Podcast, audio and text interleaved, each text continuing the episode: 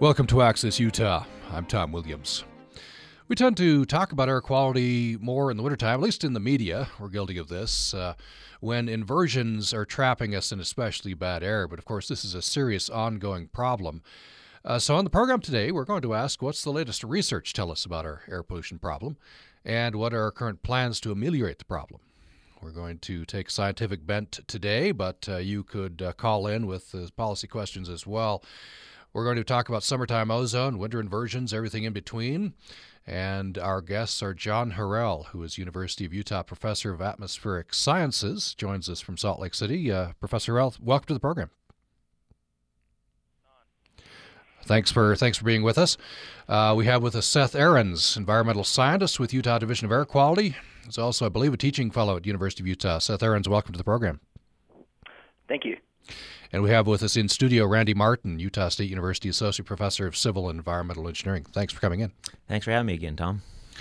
So uh, there is ongoing citizen action, you might call it. The second annual Clean Air Fair was held this past weekend in uh, Salt Lake City.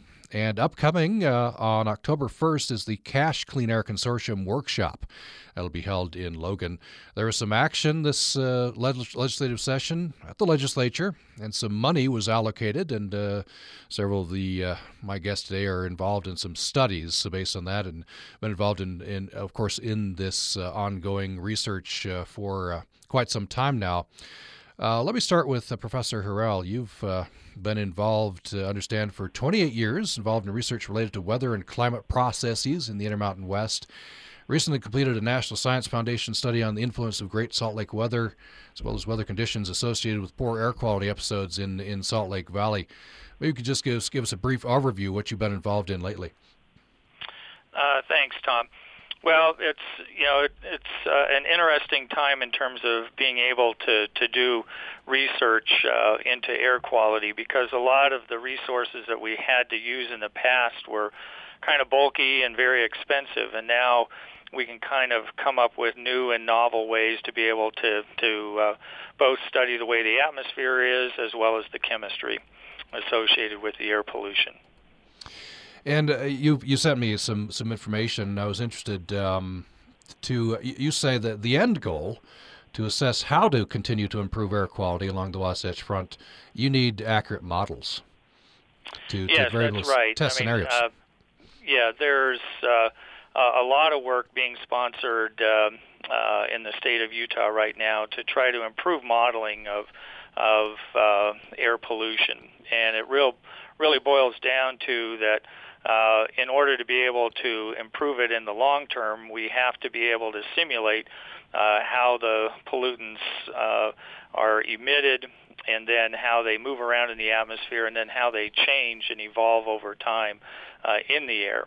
And all of those things are, are pretty complicated, and the models are improving now to the point where we can start to deal with it here along the Wasatch Front. So maybe you could nail down that point. Why is it important to know how this moves around uh, you, I, I would I would think as, as a layman, I would think you know you got bad air, you got bad air. Well, it's you know the the mountains and our terrain in northern Utah are are really critical to the whole air pollution problem.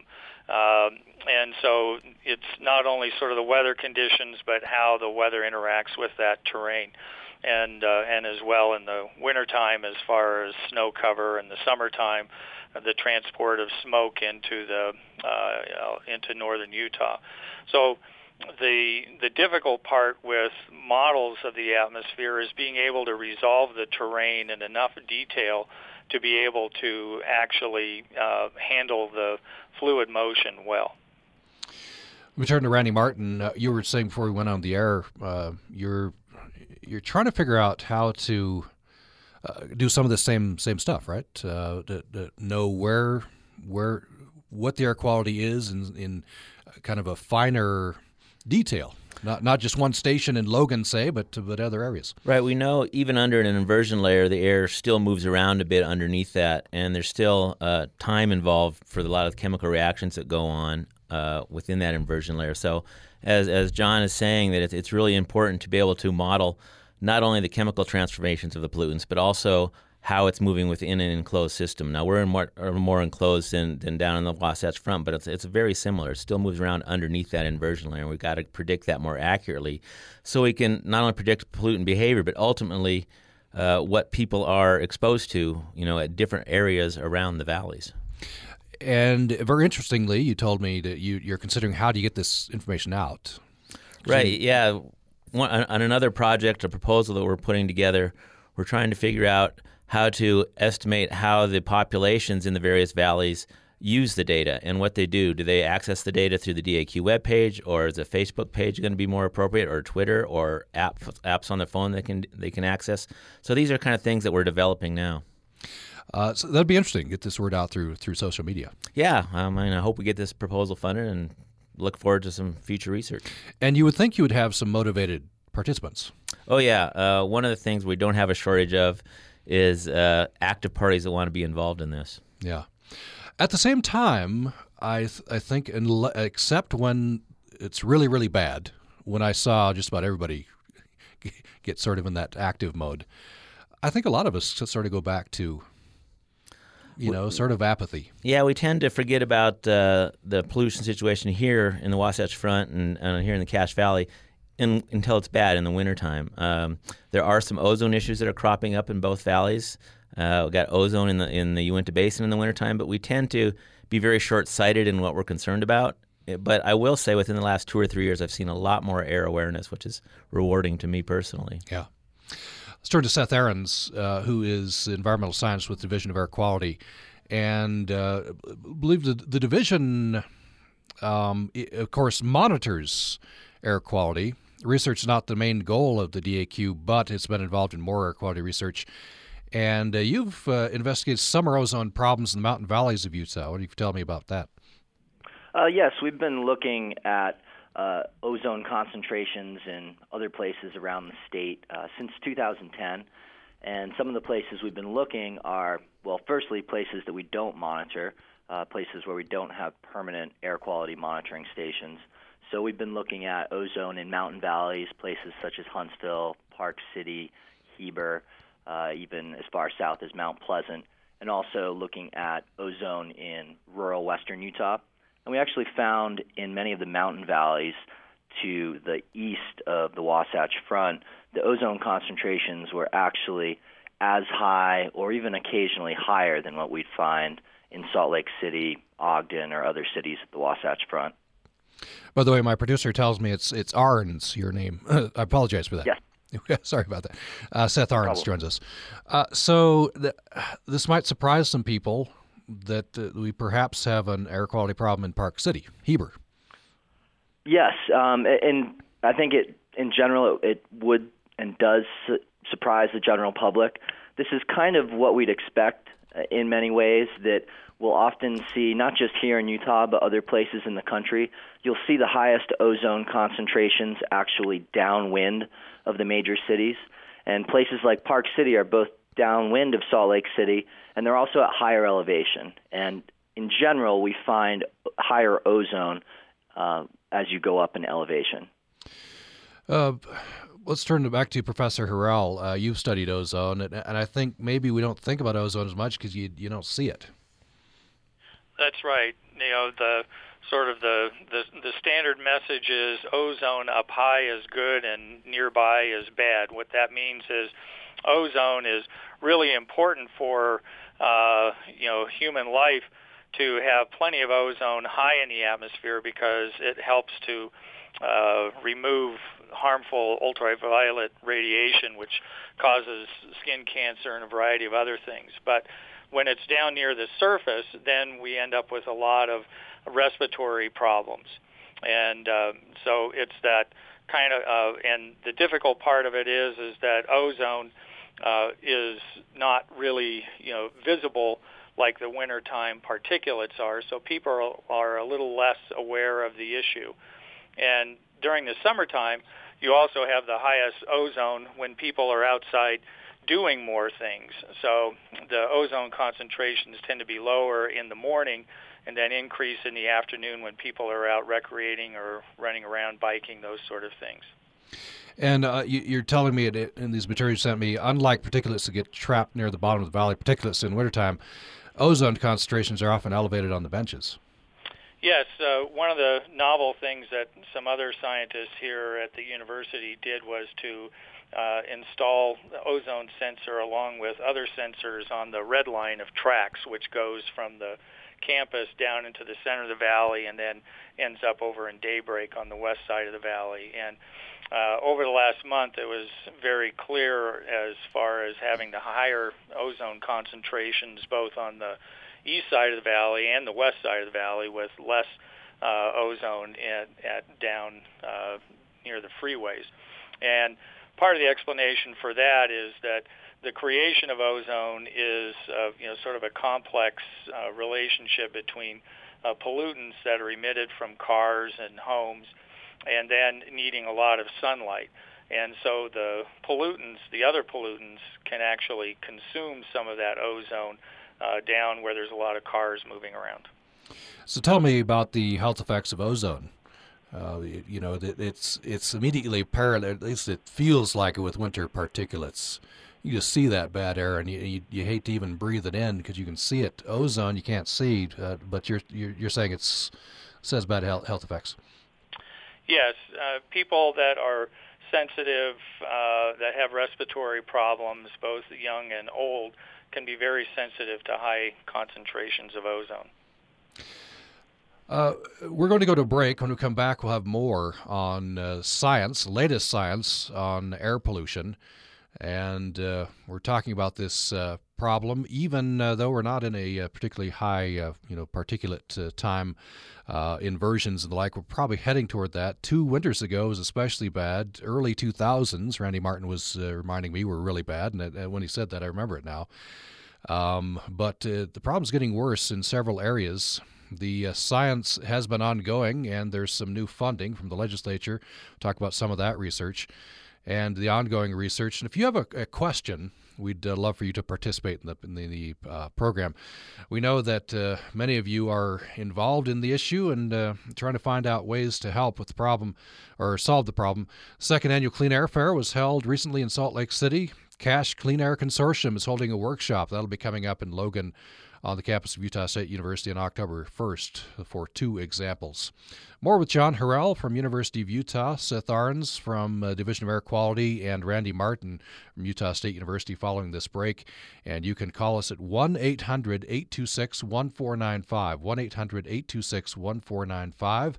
You can join us uh, by email to upraccess at gmail.com, and we are on Twitter and Utah and uh, Facebook at Utah Public Radio. More following break.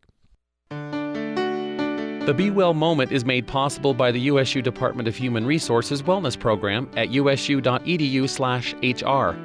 Stress is what you feel when you have to handle more than you are used to. When you are stressed, your body responds as though you are in danger. It makes hormones that speed up your heart, make you breathe faster, and give you a burst of energy. This is called the fight or flight stress response. Stress is normal, but if it happens too often or lasts too long, it can have bad effects. It can be linked to headaches, upset stomach, back pain, and trouble sleeping. It can weaken your immune system, making it harder to fight off disease. You probably can't delete all stress from your life, but you can get better at managing your stress. Start a stress journal, ask for help when you need it, do some deep breathing exercises, and get some exercise. Find something that works for you and enjoy this life you've been given. This is Angela Helm for the Be Well program at Utah State University. Be Well, Utah.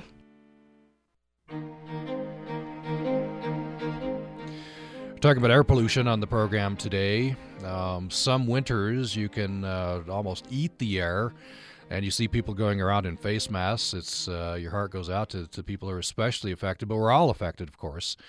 And uh, even when you don't see the air pollution, we're, we are being affected. That's the case with ozone. And some areas where you might not think there is a problem, our guests are telling us there is. Park City, Heber, those kinds of areas. Seth Arens has been involved in studying ozone in some of those mountain valleys. Uh, Seth Arens is with the uh, Utah Division of Air Quality, he's environmental scientist. Uh, John Horel is University of Utah Professor of Atmospheric Sciences, and uh, they both join us by telephone. In studio is Utah State University Associate Professor of Civil and Environmental Engineering, Randy Martin. You're welcome to join this conversation. It's 1 800 826 1495. 1 800 826 1495. You can reach us at upraccess at gmail.com, and we are on Twitter at Utah Public Radio. You can join us on our Utah Public Radio Facebook site as well. Dallin Phillips has liked our post, likes that we're talking about this issue on the program today. Um, let me start with uh, Randy Martin on this. I know all of you gentlemen have been involved in uh, ozone studies in the Uinta Basin. And uh, so I wonder where we are with this. Where have we come down to, Randy Martin, with with the, with the ozone in, in the Uinta Basin? Uh, I'd like to start with, and this is always what we're wondering: what's causing this? Is it the increased industry? Uh, yeah, that's definitely part of the big part of the picture. Um, the ozone, the winter wintertime ozone is an odd phenomenon, as, as John had mentioned before. Uh, it takes sunlight to make a lot of ozone, and the the past thought process was, well, in the winter you just don't have enough sunlight. Um, then in 2005, I believe it was actually over in the Pinedale region of Wyoming, uh, they measured some high ozone in the middle of the winter and went through checks. Thought it was the equipment. Thought it might, have been some really strange stratospheric interchange. Um, but then they started thinking about it in the wintertime. They're at a relatively high elevation. They have inversions. They have lots of sunlight, uh, although it's it's low angle sun, um, but it reflects off the snow, so it basically doubles the amount of sunlight coming in. And then you have a very rapidly growing uh, oil and gas industry that has the potential to emit a lot of hydrocarbons, a lot of NOx, and so you've actually got this perfect soup for creating ozone. And that was the exact same thing that we started seeing in the Uinta Basin in about 2010. It was first noticed. We started doing some saturation studies out there and found out that during inversion conditions in the wintertime, the ozone was very high and very widespread. That led to a few years of very intense research involving lots of different researchers from both the state of Utah, uh, the NOAA group out of Boulder, Colorado, several other universities to try to characterize the actual chemistry involved and what were the limiting factors. And I think we have a pretty good handle on that now. So now it's just a matter of seeing what we can do to remediate the problem out there. John Horel, I want you talk about this as well. And and as a, uh, I grew up in the Uinta Basin, I can testify that uh, you get those inversions. It's on a wider, it's on a broader scale. The entire basin is locked in. there have been winters that I've uh, suffered through with with some gunky air for months on end. Of course, this is ozone that, that you can't see, but uh, kind of a kind of a unique situation here. Yeah, it really is, and you know, at at the same time, in that you know you end up with a deep freeze as well. It's typically the temperatures are really cold. Boy, that's true. So yeah, and it's it's this without the snow cover. Um, then the ozone concentrations will will be much less, and typically the the conditions just aren't nearly uh, conducive enough to be able to to have a real severe pollution episode. So and the the interesting thing about the Uinta Basin is it doesn't snow a lot uh, typically out there, but and all it really takes is one really good snowstorm in mid to late December. Uh, and you're primed to then have uh, these conditions later on because the snow will typically stick around for, for quite a while there, and you end up into one of these deep freezes and it will encompass the the entire basin when that happens. So it takes some weather conditions. That's always the case, isn't it? The weather has an effect on this. It is, and that's what makes it so difficult. This, uh, you know, it, it, when you're, you know, you're not talking about having to have a whole bunch of snowstorms come through. It only takes one or two, and that's enough to sort of trigger this event. And fortunately for the people living out in the basin this last winter, uh, the conditions we had a uh, an early snowstorm that that lasted, and ozone concentrations went up very early in the season. Uh, but then there really wasn't any more snow, and uh, by the time when the ozone really could have taken off, there the snow had pretty much disappeared. Mm. So if the weather conditions are right, do the um, pollution levels they're they're kind of the similar level from from from year to year. It's just the weather conditions ameliorate it sometimes, make it worse other times. Well, the the the precursor pollutants, the types of things that lead to the formation of ozone, are going to be there whether the snow's on the ground or not.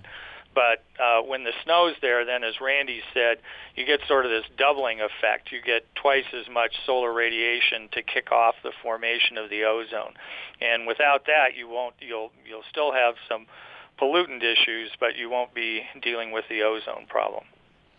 Seth Arens, I wonder if I could uh, maybe move this a little bit more toward policy. We, I think a lot of us are wondering what's causing this and what's the biggest source of, of this, whether it be ozone or particulates in wintertime, so that we can, you know, solve the problem, perhaps through rulemaking. Um, and I, I wonder what the what the latest is on on that, especially in the Uinta Basin. Is it industry, and is it time for uh, regulations, increased regulations there? Well, in terms of the Uinta Basin, we haven't um, gotten to a point where we are actually, according to the EPA, in non-compliance with the ozone standard. Um, so we haven't gotten yet to the point where we will be making a plan in order to curb pollution. We're kind of still in the phase where we're studying what the problem is. EPA is also likely going to change the ozone standard uh, this coming December. They've been talking about doing this for the past couple years, but this hasn't happened yet. So the ozone standard will likely be lowered from 75 parts per billion, which is an eight hour average, to something lower than that, perhaps somewhere between 60 and 70 parts per billion. So we won't really start a process of, from a policy standpoint, of creating plans to do things about the air quality there until that standard is finalized. Hmm. Also, the jurisdiction in the Uinta Basin is very complex because it's not just state land where we have authority. There's a mix of federal, tribal, and state authorities that have regulatory power over that area. And the pollution's not going to respect uh, political borders. No, so, certainly yeah, not. Yeah. Randy Martin, I wonder, uh, um, and you've probably talked to people. People come up to you, they, they know you study this this issue, and, and, you, and people get impatient on this or they would tell you it's you know it's not impatience it's uh, you know it's a it's a clear and present danger that we've got to solve and yet it seems like we always come back to the EPA and, and things move slowly there on that front. It is somewhat of a glacial process, but and to be fair, I hear people from people from from both extremes, if you will, uh, that it's only a problem part time of the year, that my one car can't be the one, a main issue. Uh, but then I also hear people that you know I can't go outside in the wintertime. Uh, it affects my breathing. So yeah, I hear from all sides on this, and it's. Uh, but I think the thing we need to keep in mind is that it's not the EPA like lowering the PM two and a half standard on us back in 2006, whenever it was. Uh, it, it's really the health and science data that shows that we need to be more protective for a lot of these pollutants. Hmm. I want to a good segue to talk about. We'll, we'll loop back, talk a little bit more about ozone, but uh, taking it back to the winter particulates. Uh, there are new rules in Cache Valley on uh, auto emissions. That's January 1st of this year. Right, right, January 1st of this year. Uh, there's actually a suite of new rules that came across, and the automobile emission inspection program was targeted to reduce about a third of our emissions uh, relative to the PM2.5. And in regards to that, from this year, it's been mostly a success, I think. Uh, it was predicted that about a little less than 10% of the 96 and newer cars would fail, a little less than 20% of the older cars would fail, and it's been right along those those lines. So it's mm-hmm. about where we thought it would be, which means hopefully that we'll get the benefits that we thought we'd get, and so I think that's been a success. What are those benefits that were predicted? Well, uh, a reduction in the precursor compounds, uh, the NOx and the VOCs, which then go in through a lot of complex chemistry to form the ammonium nitrate. So we'll be emitting less of those raw compounds to hopefully reduce our PM two and a half. Uh, let's let's turn a bit to the uh, the winter inversions and the uh, the particulate uh, pollution. That's the stuff that we can see, and it probably gets people, you know, more excited and maybe moves them to action a, a little faster. Um, and uh, John Horel, um, you're saying uh, that long-term trends you wrote to me the long term trends in pollutant concentrations along the Wasatch Front indicate improved conditions during the past 30 years due to increased controls on vehicle industrial emissions. So, uh, improvements? Yes. I mean, the, the uh, data collected by the Division of Air Quality have shown that, you know, for a number of, of these pollutants, the concentrations over the last 30 to 40 years have decreased. Uh, but at the same time that the pollutants are going down, the number of people in the Wasatch uh, Front and Cache Valley are increasing. So, so there's always these sort of trade-offs, and it's, it's expected that uh, when there's new federal regulations uh, on uh, uh, vehicle emissions that will will get uh, phased in over the next several years, that will continue to improve the situation. But on the other hand, there's still going to be more potentially more cars uh, and more people, and so uh, those two things, you know, are kind of uh, uh, a counterbalance. The other part of it is is that while overall the pollution levels have diminished, the you know ability, the the science, and especially the work in the health uh, fields to look at the effects of ever smaller size particles that haven't been measured uh, as they now they can be measured now where they couldn't in the past. That those are the ones that are really potentially um, harmful to people's health. So, Tharns, I wonder if you could follow up with that health effects of these uh, particulates. Well, I'm, I'm not really an expert on, on health effects uh, of particulate uh, matter, but certainly, you know, it, it follows many of the same issues as with ozone. People who have respiratory issues, cardiovascular issues, the very old and the young, those are the people that are most affected by particulate matter pollution. Yeah, we had uh, two years ago, two winters ago, and it was especially bad. Uh, we had people calling in uh, talking about health complaints, and, and then some of these people, even if they didn't go outdoors, they were, you know, coughing, and saw a lot of people with face masks. It's it's been well documented uh, the health effects from these these particulates, and as uh, Professor Horel said, uh, smaller and smaller particulate matter. Randy Martin, I guess that's that's somewhat worrisome. Yeah, there's more and more data that suggests that those small particles, what they call the nanoparticles, uh, actually cross over from the, the lungs into the blood directly and then act wow. as carriers and end up in all different parts of your body. Yeah. And that's that's that's more troublesome for sure. Yeah. Uh, so, like I said before, if, if, you don't have a bad winter, I guess we all sort of go back to well, not all of us, because I think if you've really been affected by this, uh, you're you're on guard in any season.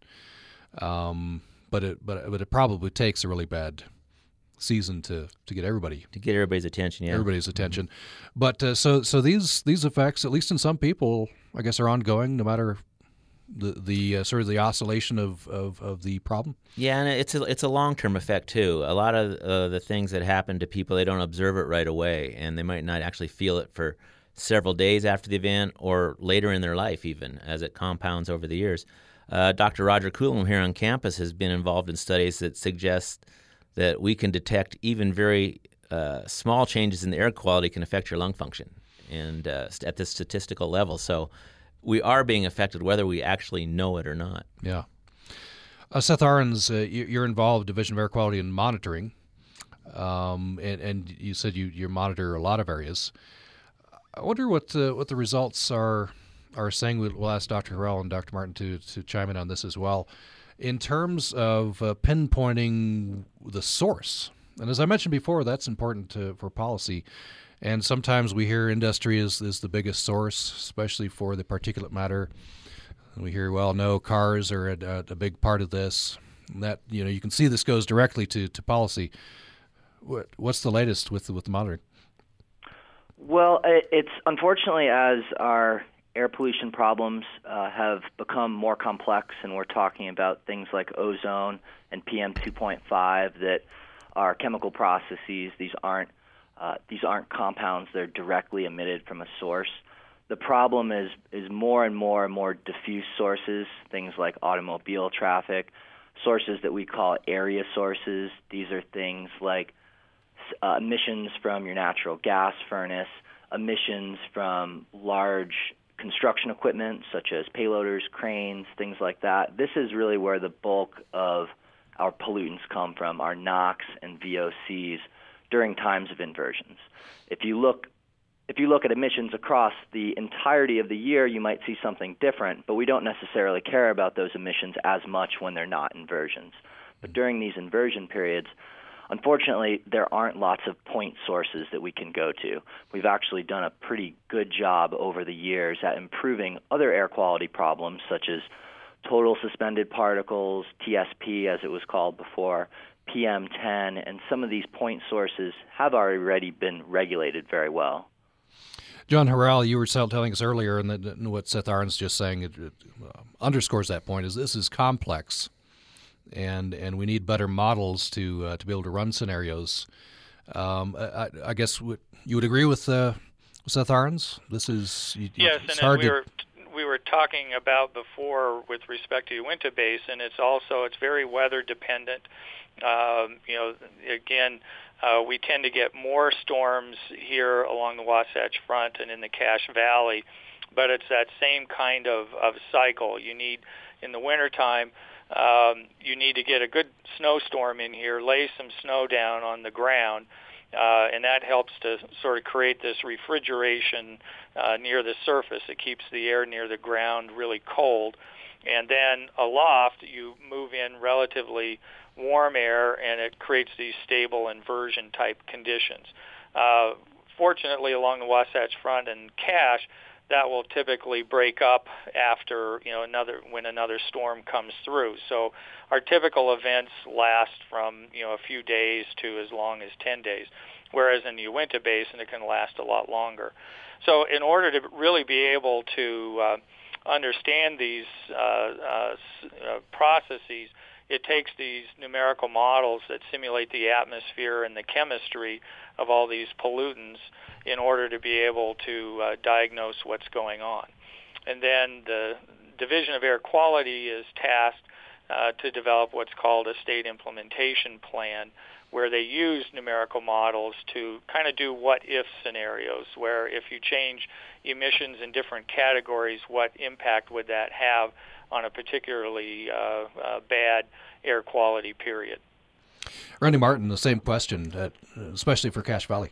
Well, yeah, I think uh, John underscored the importance of getting the numerical models correct. And uh, as an example of that, uh, and understanding the chemistry, uh, we know that our pollutant, both in Salt Lake Valley and up in Cache Valley, when it gets bad, is dominated by ammonium nitrate. And the question is, how do you get to that ammonium nitrate? The ammonia, we pretty much know where all that comes from.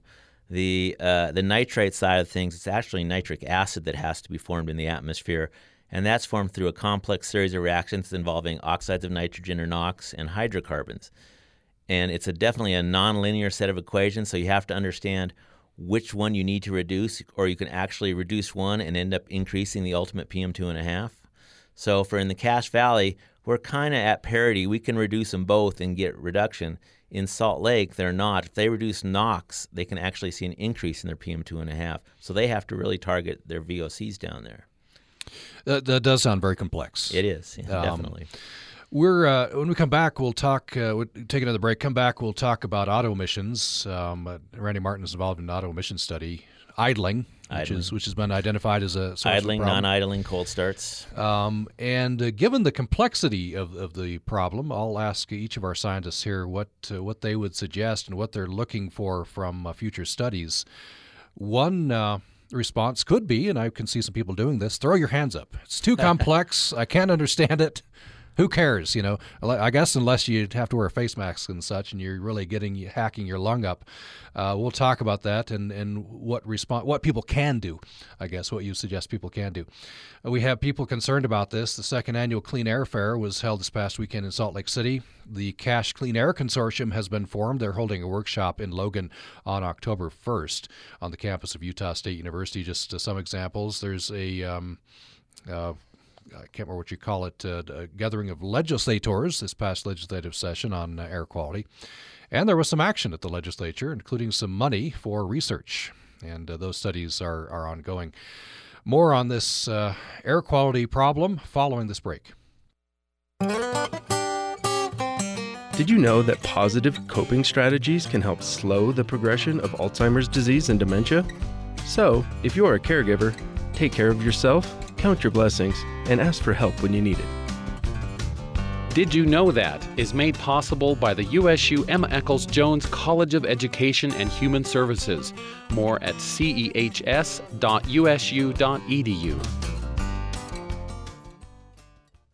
Programming on Utah Public Radio is made possible in part by our members and Crumb Brothers Artisan Bread in Logan, open Monday through Friday until 3 p.m. A wholesale retail company dedicated to crafting a selection of artisan breads and pastries using old world techniques of preparation and baking. Information at crumbbrothers.com.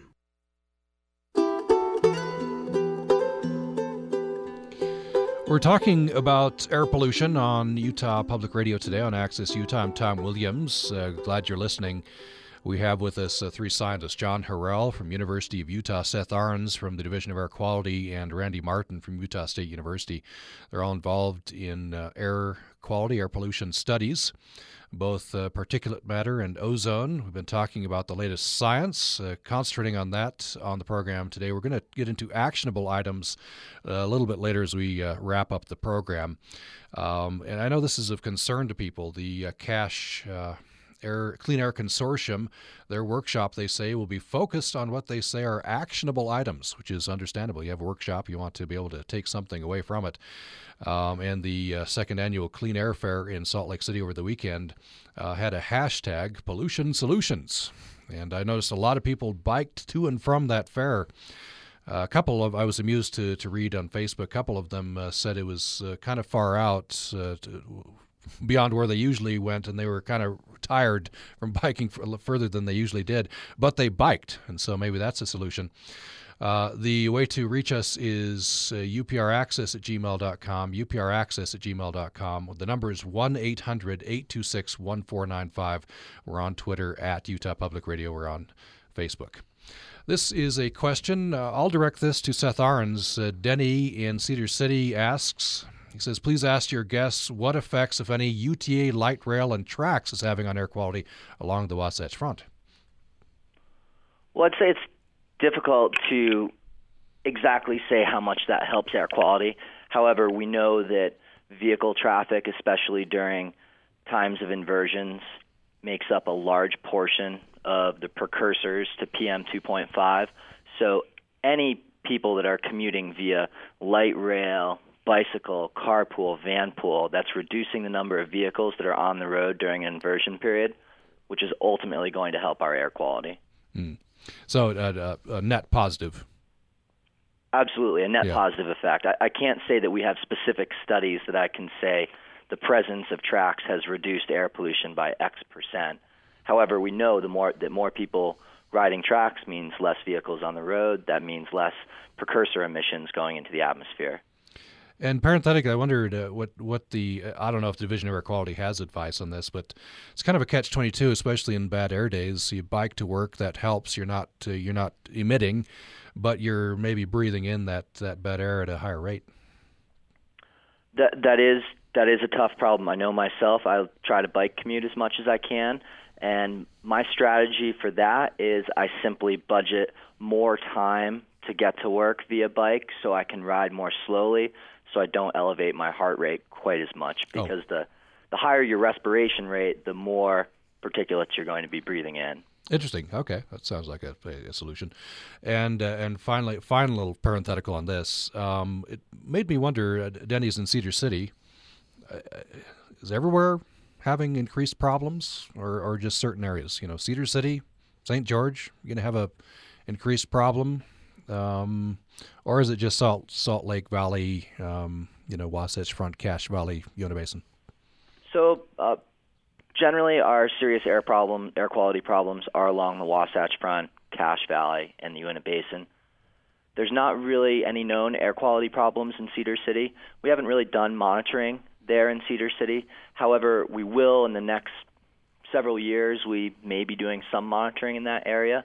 In St. George, we do monitor for ozone and particulate matter. There's not much of a particulate matter pollution problem in St. George, with the exception of occasional dust storms that might create high concentrations of PM10. However, there can be some moderate levels of ozone during the spring and early summer in the St. George area. I want to talk about uh, research that's uh, that's being funded by the legislature and the governor's office. Uh, start with Randy Martin. You're, um, I, I think you're are you using some of this money for that auto emissions study? Yeah, we're uh, in, in, in conjunction with some folks down at Weber State. We're going to be doing automobile emission measurements, uh, looking at the difference between cold starts, what we call hot starts, and then idle as well. See if we can answer that question with some actual numbers about when you run into 7-Eleven for your big gulp, should you shut your car off, uh, or when you start your car in the morning, should you leave it warming up in your driveway, or should you just drive off? And so we'll actually have numbers to put to that to a vehicle fleet that's representative of the cat, well, the Wasatch Front. Now that seems like an actionable item. You're studying something that that, that I can actually control, whether or not to idle my car. Yeah, that's that's what we hope to do, and and uh, we've got some preliminary studies from th- things we did last year that are pointing us in, in which direction we want to look at a little more. But by uh, this early spring, we should have some real good numbers. Mm. John Horel, you're you're uh, using some of this legislative money, aren't you, uh, to to uh, do some? Is it the ozone studies? Um, yeah, in a couple of ways. One, working with uh, scientists at uh, Utah State and BYU. Uh, you know, as, as Seth said, the you know the Uinta Basin is not in a non-attainment status yet, and one of the good things is to try to uh, develop the numerical models to the point where they can uh, be used for that process so that we can understand how to improve the situation down the road. So we're working together to try to do a better job at, at handling the meteorology as well as the chemistry out in the Uinta Basin.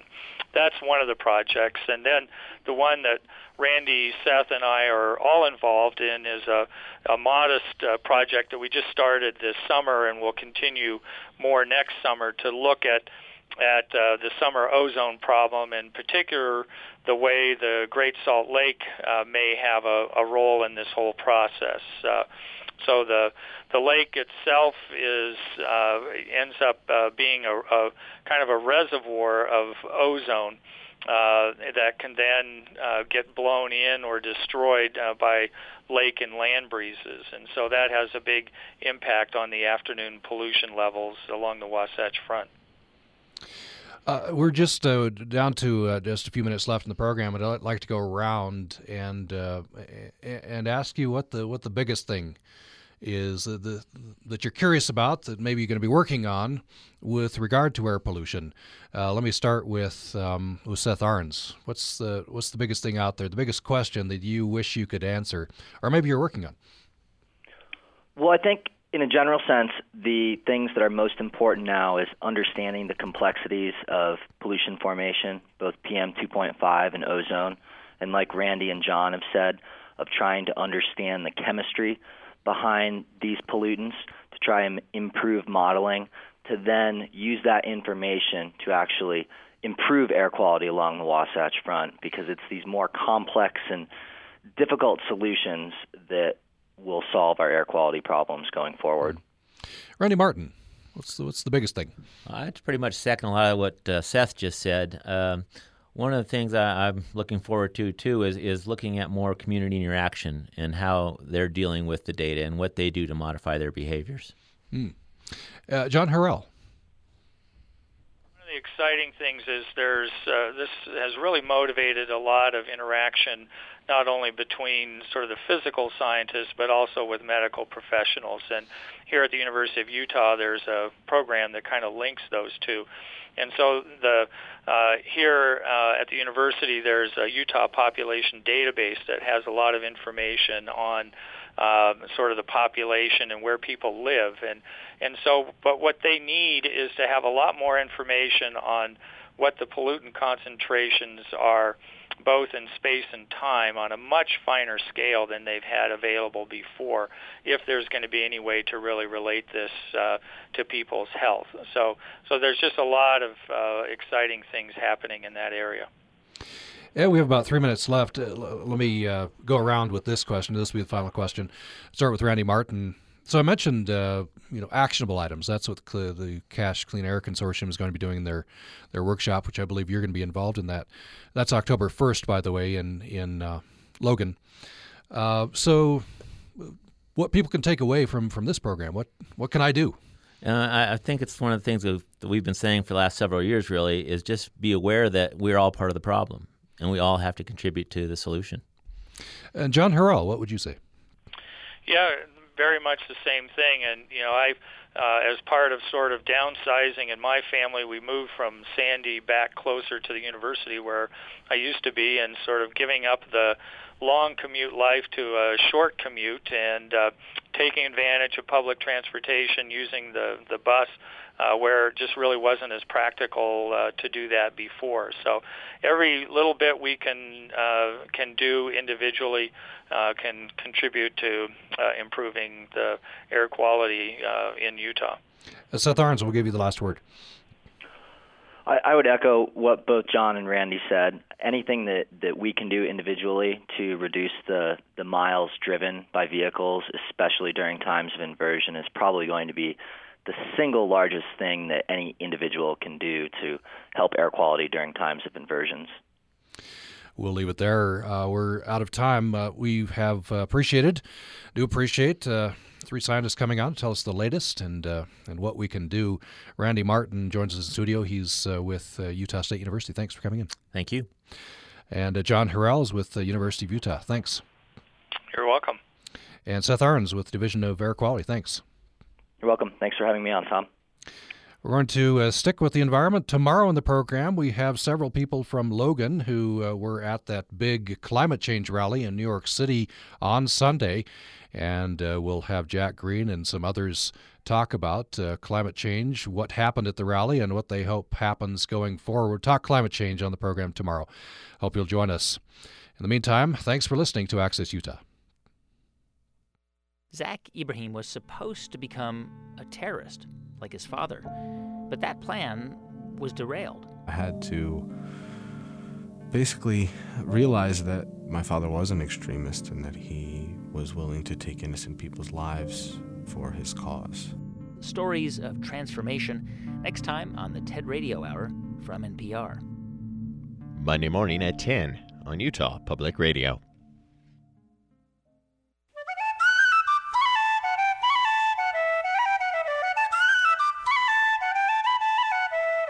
Welcome to Wild About Utah, a partnership of the Bridgerland Audubon Society, USU Extension, and the Quinney College of Natural Resources at Utah State University. Hi, I'm Holly Strand from the Quinney College of Natural Resources at Utah State University. More and more, you're likely to hear this sound in Utah yards, parks, and fields.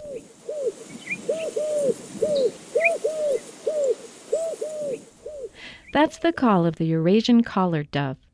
Originally from Asia, this dove has been expanding its territory around the world at an incredible rate.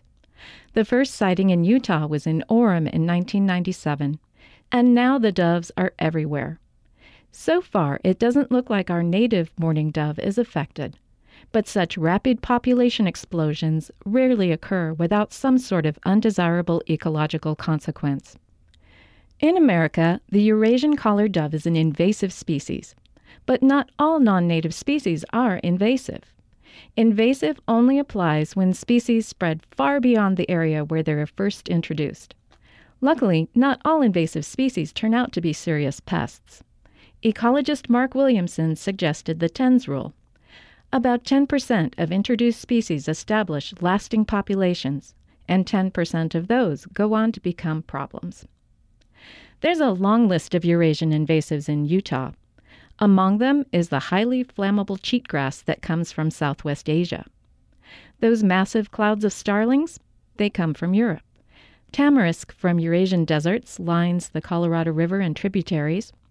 The common carp is an unwelcome Eurasian colonist of our lakes and large rivers. And the American West's iconic tumbleweed is an invader from the Russian steppe.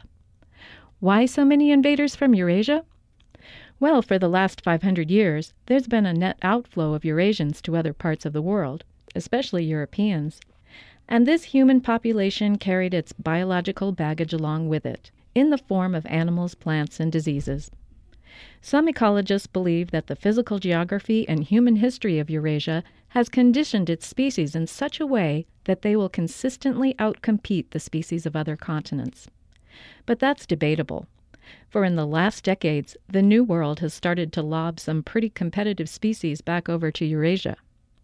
For example, the American mink was brought to the Eurasian continent in the 1920s for use on fur farms.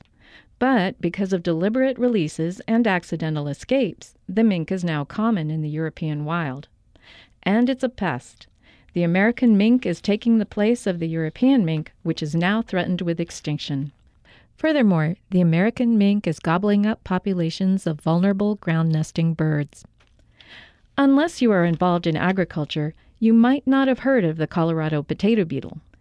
But potato growers around the globe know this striped orange and brown beetle from the American Southwest all too well.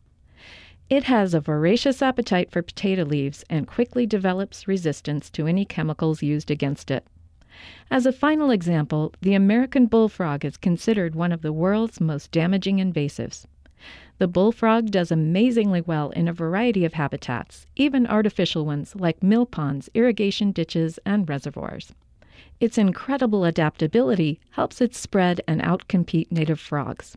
Moreover, it's been transmitting a deadly fungus to previously unaffected populations of frogs, toads, and salamanders. Thanks to Lyle Bingham for information on the Eurasian collared dove, and to Ryan O'Donnell for his audio recording from xenocanto.org. For more information on the dove and other invasive species, go to www.wildaboututah.org.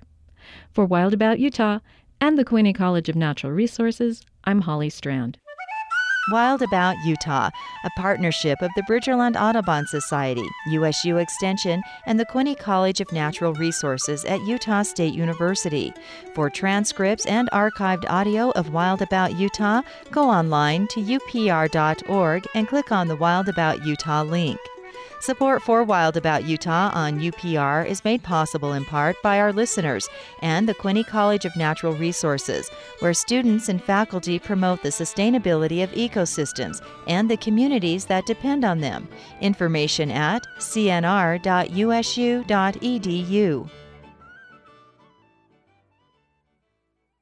The new Utah Debate Commission has organized several debates heading up to Election Day, and we invite you to tune in live to the first congressional district debate, uh, which is happening Tuesday evening at 6, with Republican incumbent Rob Bishop facing off against his Democratic challenger Donna McAleer from Weber State University. That's Tuesday evening at 6 and you can listen to our rebroadcast the next morning, Wednesday morning at 11, right here on Utah Public Radio. UPR is participating once again in Vote Utah. There'll be much more to come, and we kick that off with the first congressional district debate Tuesday evening at 6 here on Utah Public Radio. Hi, it's Lynn Rossetto Kasper. This week we talked to Chef Dan Barber about why he thinks the eating local movement hasn't really changed the way we eat. There's lots of questions about what really works in the real world. Join us. That's this week on The Splendid Table, the show about life's appetites from APM. Tuesday morning at 10 on Utah Public Radio.